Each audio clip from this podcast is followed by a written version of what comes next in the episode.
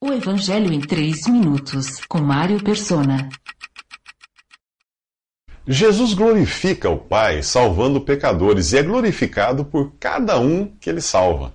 É assim que ele diz: Eu tenho sido glorificado por meio deles.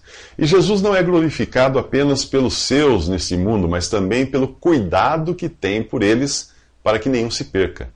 Tanto o recebimento da salvação quanto sua manutenção não vem de nós, mas de Deus. Caso contrário, o homem seria glorificado por sua salvação e por sua perseverança em manter-se salvo. Enquanto estava aqui, Jesus protegia os discípulos, de modo que nenhum deles se perdeu, exceto Judas, que estava destinado à perdição. Agora ele pede ao Pai que guarde os que são seus, e essa mesma intercessão Jesus continua a fazer no céu por cada um dos que são salvos por ele. Se você realmente crê em Jesus, saiba que nada e nem ninguém pode tirar você das mãos do Pai. Jesus guardava os seus discípulos enquanto ainda estava com eles, e mais ainda depois da formação da igreja, no dia de Pentecostes, em Atos, capítulo 2. A partir daquele dia, cada pessoa que crê em Jesus é selada com o Espírito Santo, a garantia de que jamais poderá se perder. Veja o que dizem estas passagens das cartas de Paulo aos Efésios e aos Coríntios. É Deus que faz que nós e vocês permaneçamos firmes em Cristo. Ele nos ungiu, nos selou como sua propriedade e pôs o seu Espírito em nossos corações como garantia do que está por vir.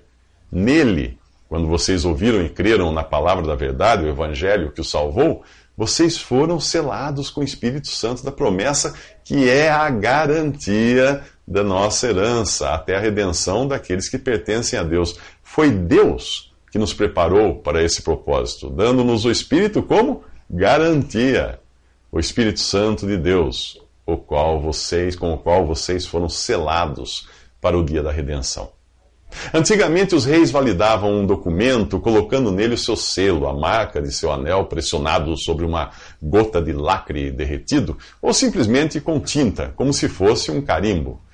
O selo era a garantia de propriedade, e assim Deus sela com o Espírito Santo cada um que é salvo por Jesus, como se dissesse: Este é minha propriedade, ninguém pode tirá-lo de minhas mãos.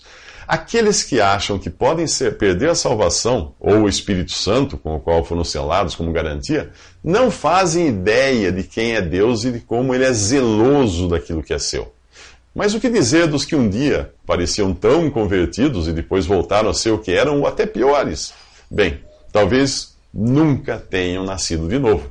Nunca creram em Jesus, mas apenas adotaram uma religião cristã e aprenderam a fingir o apóstolo João fala desse tipo de gente em sua primeira carta. Ele diz assim: Eles saíram do nosso meio, mas na realidade não eram dos nossos, pois se fossem dos nossos, teriam permanecido conosco. O fato de terem saído mostra que nenhum deles era dos nossos. Nos próximos três minutos, Jesus revela o que deseja para aqueles que viriam a crer nele nas gerações futuras, futuras ou seja, eu e você. Visite 3minutos.net. Dúvidas? Visite respondi.com.br.